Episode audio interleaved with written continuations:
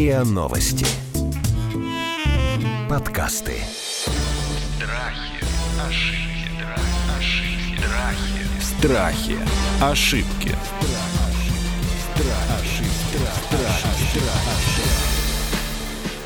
Здравствуйте, это подкаст «Страхи и ошибки». Меня зовут Наталья Лосева, и в этом сезоне мы говорим о страхах, заблуждениях, о ошибках. Сегодня будем разбирать, ну, я бы сказала, в чистом виде ошибку, а с другой стороны я подумала, а вдруг это не ошибка. Я хочу сегодня поговорить о том, почему, зачем и с какими последствиями женщины в отношениях с мужчиной берут на себя роль мамы. Но это, мне кажется, очень распространенная история. И я вот не знаю, радоваться этому или огорчаться, и, может быть, так заложено природой. Но в любом случае, давайте рассмотрим это с разных сторон. С одной стороны, у нас будет психолог, коуч и тренер Ирина Маслова-Семенова, а с другой стороны, в чистом виде, доктор-психиатр Павел Алфипов.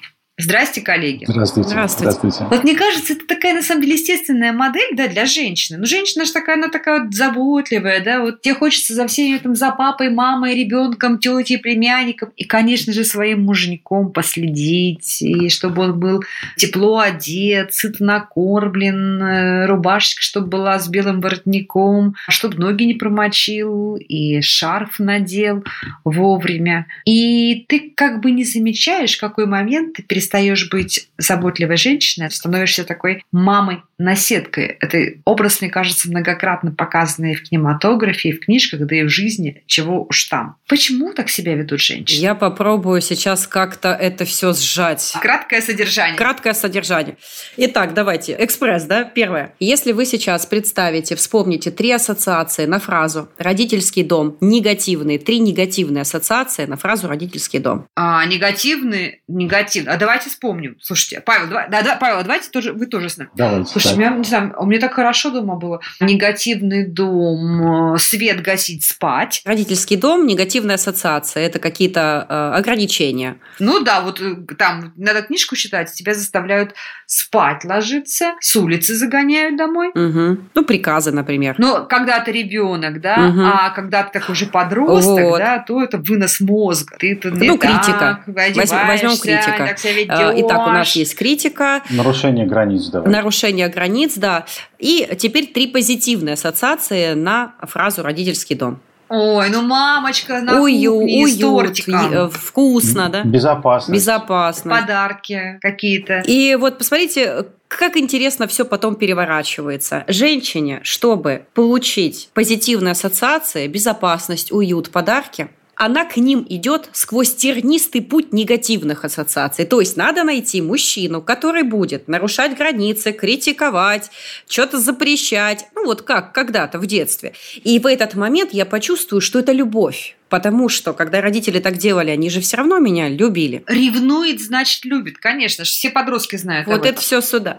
И что делала девочка, когда вот эти негативные ассоциации вокруг нее как просто какие-то вот демоны летали? Она что делала? Я буду еще лучше, я буду хорошей, я буду заботиться, я буду спасать. И все наладится. И вот этот весь паттерн аккуратненько переезжает во взрослую жизнь, как только штамп в паспорте звучит. Вот это психологи объяснить не могут. Почему? В тот день, когда ты ставишь роспись и ставится печать, активируются все эти травмы. Непонятно. Вот такой вот путь нужно пройти. И роль заботиться, спасать, выученная, удобная, понятная, а быть партнером, э, сексуальным э, другом, разделять ценности, быть в близости – это сложно, это нужно развиваться, это непонятно. Вот, это если в двух словах. И становимся мамочками, потому что ну, тут как-то вот нам все знакомо. Но такой брак может долго и благополучно существовать, если всех это Если устраивает? всех устраивает, да. Такие браки в основном-то и есть. Непройденная сепарация, опять же, от родителей. Э, Девочка выросла во взрослую женщину, но осталась девочкой, которой нужно с кем-то слиться, войти в слияние. Находится мужчина, который, ну, мальчик. И они так сливаются и меняются там ролями. Ну и плюс переносы. Когда мужчина папочка, да? Мужчина в браке папочка, а жена такая вот девочка. Э, Да, либо наоборот. То есть это может быть моделью, в принципе, устойчивого брака. Или в этом есть какие-то изъяны? Или, в конце концов... Устойчивого может быть, счастливого вряд ли. Ну, вот я тоже хотел добавить, что устойчивый совершенно не обязательно счастливый, потому что это важное, необходимое, но не единственное условие семейного счастья, я думаю. То есть вряд ли счастливым будет неустойчивая семья, но устойчивая может быть несчастливой, наверное, несчастной. Чем опасна модель женщины, женщины-матери в браке? С точки зрения вот этого там потенциального или реального счастья в семье? Во-первых, не удовлетворяются взрослые потребности, потребности взрослой, зрелой женщины.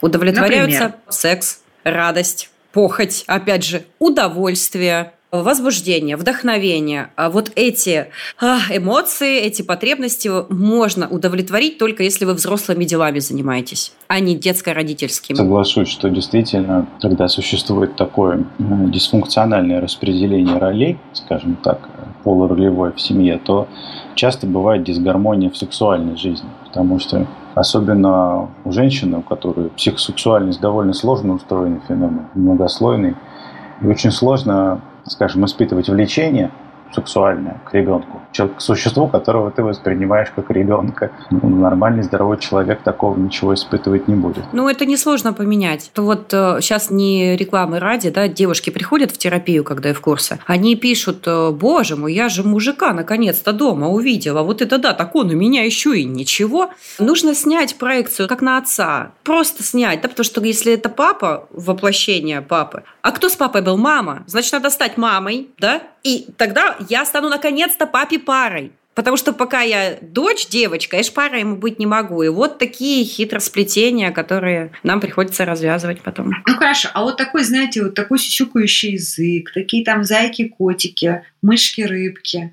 Ну это же, в принципе, милота, или это тоже уже такое вот, э, такие признаки разбалансирования равных отношений? Смотря какой контекст. Вообще, какие признаки существуют того, что вы заигрались в мамочку? Вот по каким там пяти пунктам женщина должна понять, что вот пять пунктов выполнено, шестой это уже будет э, сексуальная дисфункция? Ну, самый яркий, ну, например, если мужчина каждый день спрашивает, а как мне это сделать? А как мне это сделать? А где платежки? А куда идти? А где лежат носки? Все, это уже показатель, что он находит, он без опор, он уже с выученной беспомощностью, что он полностью перенесена на а, женщину. Друзья мои, как на мне мать. кажется, свои носки требуют жены примерно 9 мужчин из 10.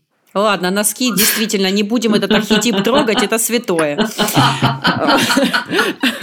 Ну, возьмем какие-то больше вопросы, может быть, э, ну, какие-то все-таки бытовые, которые организовывают жизнь, э, отдых и так далее. То есть как только появляется вопрос, а как мне это сделать, это значит, человек находится в позиции ребенка, ему нужен кто-то, на кого нужно опереться. А женщине это чаще всего выгодно, потому что это единственная возможность связи с ним. То есть когда я за него это решаю, я чувствую себя нужной и полезной. И это гарантированно у меня в паре есть. А вот если я этого лишусь, отпущу контроль, то непонятно, куда это вообще все выльется. Поэтому пусть так, как есть.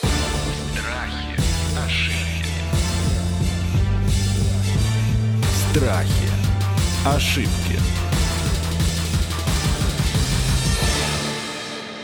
Но ведь это опасно, вероятно, тем, что когда в мужчине проснется самец, пусть ненадолго, да, пусть после новогоднего корпоратива или в командировке, да, и вдруг в нем проснется самец, и он поймет, что ой, а можно быть не с душной мамочкой, а вот э, с прелестной, значит, сказать, с газелью, легкой, а, хлопающей глазами, и сработают ведь какие-то прямо даже не психологические, наверное, физиологические инстинкты. И он выскользнет из мамочки, как когда-то выскальзывал из родительского дома. Такая резкая реактивная сепарация произойти может. В этот момент женщина тоже отрезвляется. Она смотрит, что у нее гардероб, сплошные халаты и оверсайсы и так далее. Вы замечали вот это? И Были у вас такие друзья, которые разводились и сразу оба в спортзал побежали?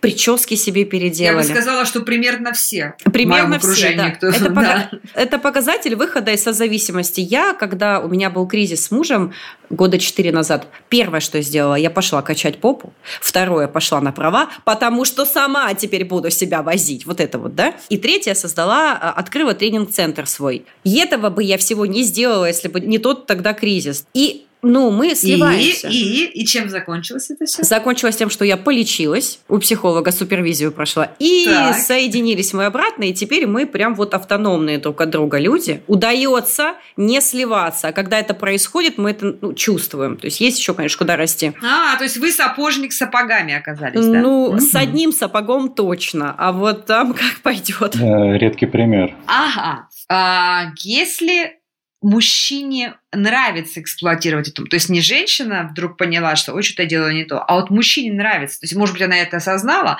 а он не хочет выходить, да, ему не нравится принимать решения, там, не знаю, о кредитах, пусть она сама берет и сама платит, а я буду ездить на этой машине. Ему не хочется а, брать на себя ответственность за воспитание ребенка, ему не хочется думать, куда они поедут в отпуск, он делегирует все вот этой своей любимой жене, но он способен на цветочки, условно говоря, а ей тоже цветочков мало, да, ей-то хочется, чтобы он уже думал про кредиты и э, куда они в отпуск поедут. Как женщине начать вот отматывать назад, исправлять ошибки? Какие шаги нужно сделать? Он-то будет сопротивляться, для ну, он будет протестовать. О, конечно, он будет говорить, что с тобой произошло, ты что, по тренингам ходила. То есть там возмущение будет такое большое. Ну так что вы посоветуете женщине, какую дорожную карту исправления ситуации? Если она уже оказалась в такой ситуации, да, уже муж ребенок, и муж э, инфантилизировался и отказывается от ответственности и от принятия решений. Ну, я бы советовал барышне сходить на личную терапию, в первую очередь, потому что, ну, понятно, что исход этой ситуации, он может быть разный, это может быть сепарация, это может быть перестройка каких-то вот э, системы взаимодействия внутри семьи, но главное, чтобы человек, которого нащупал в себе готовность к изменениям, смог эти изменения осуществить. Ну, для этого полезно получить внешнюю валидацию от профессионала и какую-то неосуждающую поддержку. А теперь давайте по-русски и по-понятному. Ей надоело на себе все волочить, она не хочет быть мамочкой. Ей хочется, чтобы он уже наконец-то проснулся утром мужиком и взял на себя ответственность. Это она его распустила. Это она из него сделала сынка. Ну, как она его распустила? Ну, это всегда история про двух людей. Мне кажется, такая категоричность неуместна. Да, где-то я прочитал в интернете смешной мем, где там сидит барышня у психолога и спрашивает, здравствуйте, я хочу быть счастливой. Пропишите мне таблеточки. Что мне принимать, чтобы быть счастливой? Говорит, решение. То есть ты должна научиться принимать решения. И здесь не существует стопроцентного правила, как действовать. Я думаю, что это такое awakening, да, когда ты сидишь, вдруг думаешь, как я дошел до жизни такой, и тебя что-то там перещелкивает, думаешь, я так больше жить не могу. Ну, можно менять самому, но можно обратиться к специалисту. Хотя бы там 8-16 сеансов консультирования, чтобы просто лучше разобраться, что внутри тебя происходит, кто вокруг все эти люди и так далее. Не у всех есть такая возможность. Я понимаю, что это идеальный вариант. Но вот все-таки, вот что нужно... Вот я прям понимаю, что сейчас из вас вытягиваю необходимость лечить по открытке, да, по фотографии, но тем не менее. Пять советов. Вот женщина решила с завтрашнего дня начинать новую жизнь и переделывать их отношения из материнско-сыновьих в партнерские. Если она так решила, то ей нужно отлепиться от своего мужчины, перестать его контролировать. Тогда она, например, один час в день гуляет, записывается на какую-нибудь танцы, на какое-нибудь обучение. То есть она начинает наполнять свою жизнь и свое пространство перед собой с собой, своими какими-то интересами и делами, а не им и его проблемами и мыслями о том, что с ним что-то не так. Это вот первое, это М, то, вот что как. ну, можно сделать в первую очередь. То есть женщина-мамочка, она загружена в своем сознании, в своих мыслях, проблемами своего мужа, да, она привыкла жить его жизнь, да, то есть в этом ее условное материнство ее проявляется, да. А если мы э, начинаем ей, может быть, сначала искусственно подсаживать ее собственную жизнь в эти 24 часа, да, то она как бы начинает вот его уже отделять, выталкивать, да, как Архимед из ванны с водой начинает воду выталкивать. Она да, вот она лишний раз не будет цокать, там, что ты тут лежишь, ты идешь есть, все остыло. Ну, хотя бы вот это прекратится. И мужчина, он же тоже немножко расслабится. Потому что, когда постоянные вторжения, критика, замечания, это же на психику тоже действует не очень хорошо. Энергии нет, ресурса нет. То есть, можно я сразу выделю второе правило, да? Второе, вот первое правило заняться сами. Второе правило, правильно я понимаю, что определить себе лимит реагирования. Ну, сказать, вот я больше трех замечаний ему за вечер не делаю. Так Ой, я можно? сейчас вспомнила столько техник из своей молодости. Классно Давайте, есть, классно делитесь. есть Классная есть техника. Смотришь на своего мужчину, как в первый раз, и со скрипом собираешь хотя бы три достоинства, что тебе в нем нравится. Или что нравилось, когда ты там с ним начинала встречаться, пока еще все эти ваши взаимные обиды друг на друга, да? И фокусируешься на этом, там, не знаю, ну, волосы густые, ну, что-то там делает классно, может быть, говорит смешно или еще что-то. И фокусируемся на этих трех качествах что именно они есть, а не на том, что он не сделал, допустим. И думаешь, какой же ты у меня сыночек-то хороший. Не, ну А мужские, муж. мужские, мужские постараться найти, да, конечно. А я бы еще посоветовал мужчину отправить куда-нибудь, с пацанами встретиться, на футбол загонять там. А, ну да, да, с пацанами, да. А почему это сработает, если мы отправим мужчину на футбол или в гараж с Ну, пацанами? потому что он э, в силу формирования вот этой созависимой связи с женой матерью утратил способность быть адаптированным в мужском коллективе. И у него тоже, это же в две стороны работает. Он, он говорит, слушай, я на рыбалку, понимаешь, какая рыбалка? Мы маму встречаем в аэропорту. Ты забыла, тебе две недели назад говорил. Да-да-да. Слушай, милая, там Вася приехал, мы с ним служили вместе под Таганрогом. Давай, какой Вася? Опять своего алкаша приведешь из Таганрога? Вот, то есть, вроде бы с любовью и, э, ну, скажем Очень так, э, жизненно. благими намерениями все это говорится, безусловно. Но а вот дашь ему немножко свободы. Вот слушай, я пойду там, у меня сегодня гомеопат, маникюр и урок сальсы. Занимайся своими делами. Ну, хочет, не хочет, займется там, что-нибудь поделает. Ну, то есть это бессознательный, скажем так, энергетический процесс. Когда она начнет наполнять себя своей жизнью, он тоже будет маяться сначала, как-то нечего делать, это как-то тише стало. И заподозрит неладное. Конечно, заподозрит чё- неладное, между прочим, что может вернуть остроту ощущений. Ну, вряд ли сразу.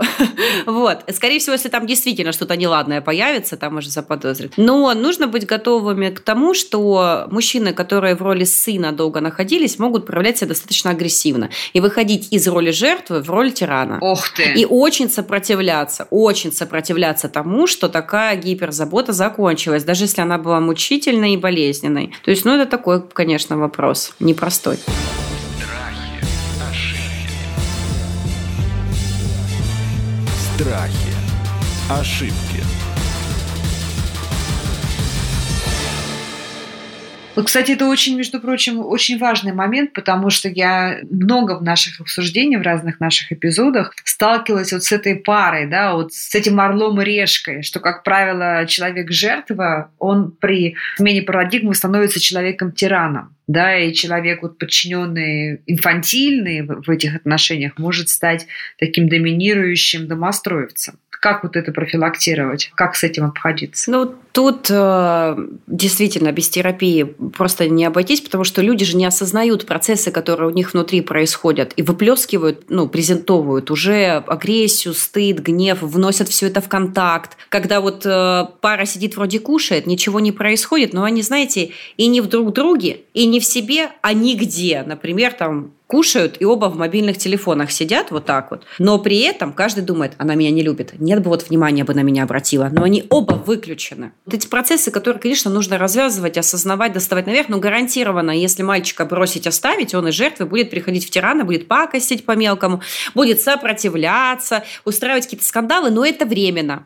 Тоже нужно понимать. Выбирайте всегда себя, я бы вот так даже сказала. Даже не отношения себя. совет для тех, кто не может позволить себе в силу там, занятости или возможностей пойти к специалисту. Да, хотя бы так. Надо разговаривать. Прямая коммуникация, она совершенно незаменима. Люди созависимы об этом забывают. Они начинают опираться на невербальные какие-то сигналы, на какие-то такой свой овертинкинг, на какое-то додумывание. На самом деле полезно просто сказать и сказать, вот то, что я говорю, так оно и есть. Вот так я и чувствую. То есть это бывает э, удивительно свежо и необычно в любых отношениях. Ну, инструментов достаточно много. Можно будет как-нибудь собраться на подкаст типа «Уколы счастья», как быстро, как за один день э, добавить в отношения огня. Это все можно, просто это откатывает назад всегда. Процесс, он все равно выйдет. Вот в чем То есть дело. Вы имеете в виду, что какими-то мелкими манипуляциями здесь ситуацию не исправишь, да? Что должна быть такая Да. долгая работа. И То есть Хорошо. может что-то попустить, но не навсегда. тогда последний вопрос. Как тем, кто еще не женился, не попал в эти отношения, как им разглядеть э, в потенциальном твоем муже или в потенциальной жене вот это сразу нездоровье, такой дисбаланс в отношениях. То есть, что должно меня насторожить в мужчине, в том смысле, что он потом может просто занять такую позицию инфантильного сыночка и сложить на меня заботу, воспитание, так сказать, и всю ответственность за семью. Есть такое понятие, как мужчина-травматик, ну или женщина-травматик. То есть э, есть некие характеристики, симптомы, которые уже указывают на то, что здоровые отношения тут не построишь. Можно называть это звоночками. Мы все их слышим на первом свидании. Но ты такая себе говоришь... Например. Ну, например. Например. Он наорал на официанта.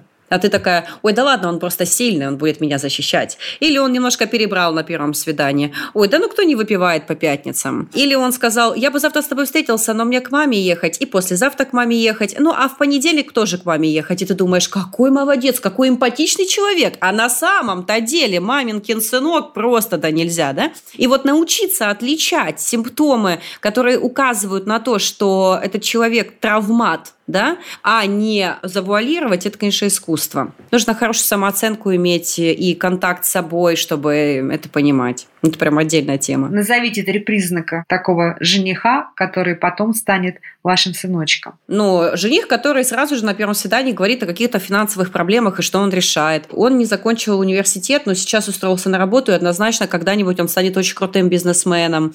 Вот эти вот все какие-то рассказы, Мечтатели. мечтатели, Мечтатели. да, все это вот сюда. Нужно, ну, смотреть тоже по поведению, как себя, в принципе, ведет, говорит о тебе, вообще как-то тобой заинтересован хоть немного, да. Опять же, нужно научиться пикаперов э, отличать от э, мужчин, которые ищут отношения, потому что пикаперы, они умеют попадать четко в психотравму женщине и на нее цеплять. Вот, а я бы так сказала. Пикаперы тоже потенциальные сыночки? Не всегда. Пикапер очень хорошо чувствует э, незаполненную потребность женщины, обычно в любви или в заботе по маме.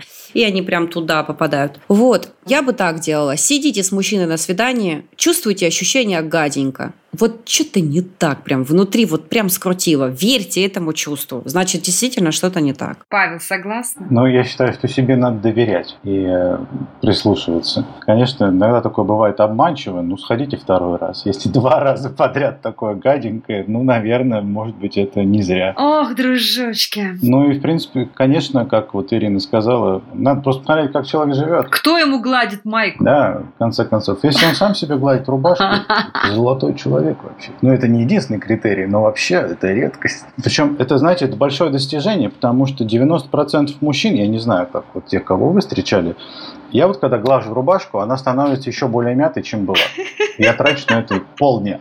Поэтому это подвиг. Это подвиг. Это тоже отдельная важно. тема эфира. Надо. Рубашки. У меня целая эволюция этой темы есть в браке за Да, 8 да. лет. Ну что, синдром рубашки мы сегодня разобрали, друзья мои. Хорошо. Мы попытались сегодня покопаться в одном из типов созависимых отношений, когда женщина становится в браке мамочкой и Кажется сначала, что это так миленько и хорошо, и так традиционно, а на самом деле вот за этой красивой розовой зефирной обложечкой очень-очень много драконов, которых мы попытались копнуть и даже попытались определить, как можно эти отношения исправить, если все еще не безнадежно запущено. И делали мы это с Ириной Масловой-Семеновой, психологом, коучем, тренером, арт-терапевтом и врачом-психиатром Павлом Алфимовым. Это был подкаст «Страхи и ошибки». Меня зовут Наталья Лосева. Пожалуйста, присылайте нам ваши темы, мы обязательно их разберем с самыми лучшими экспертами. Страхи, ошибки, страх, ошибки, страхи. Страхи. Ошибки.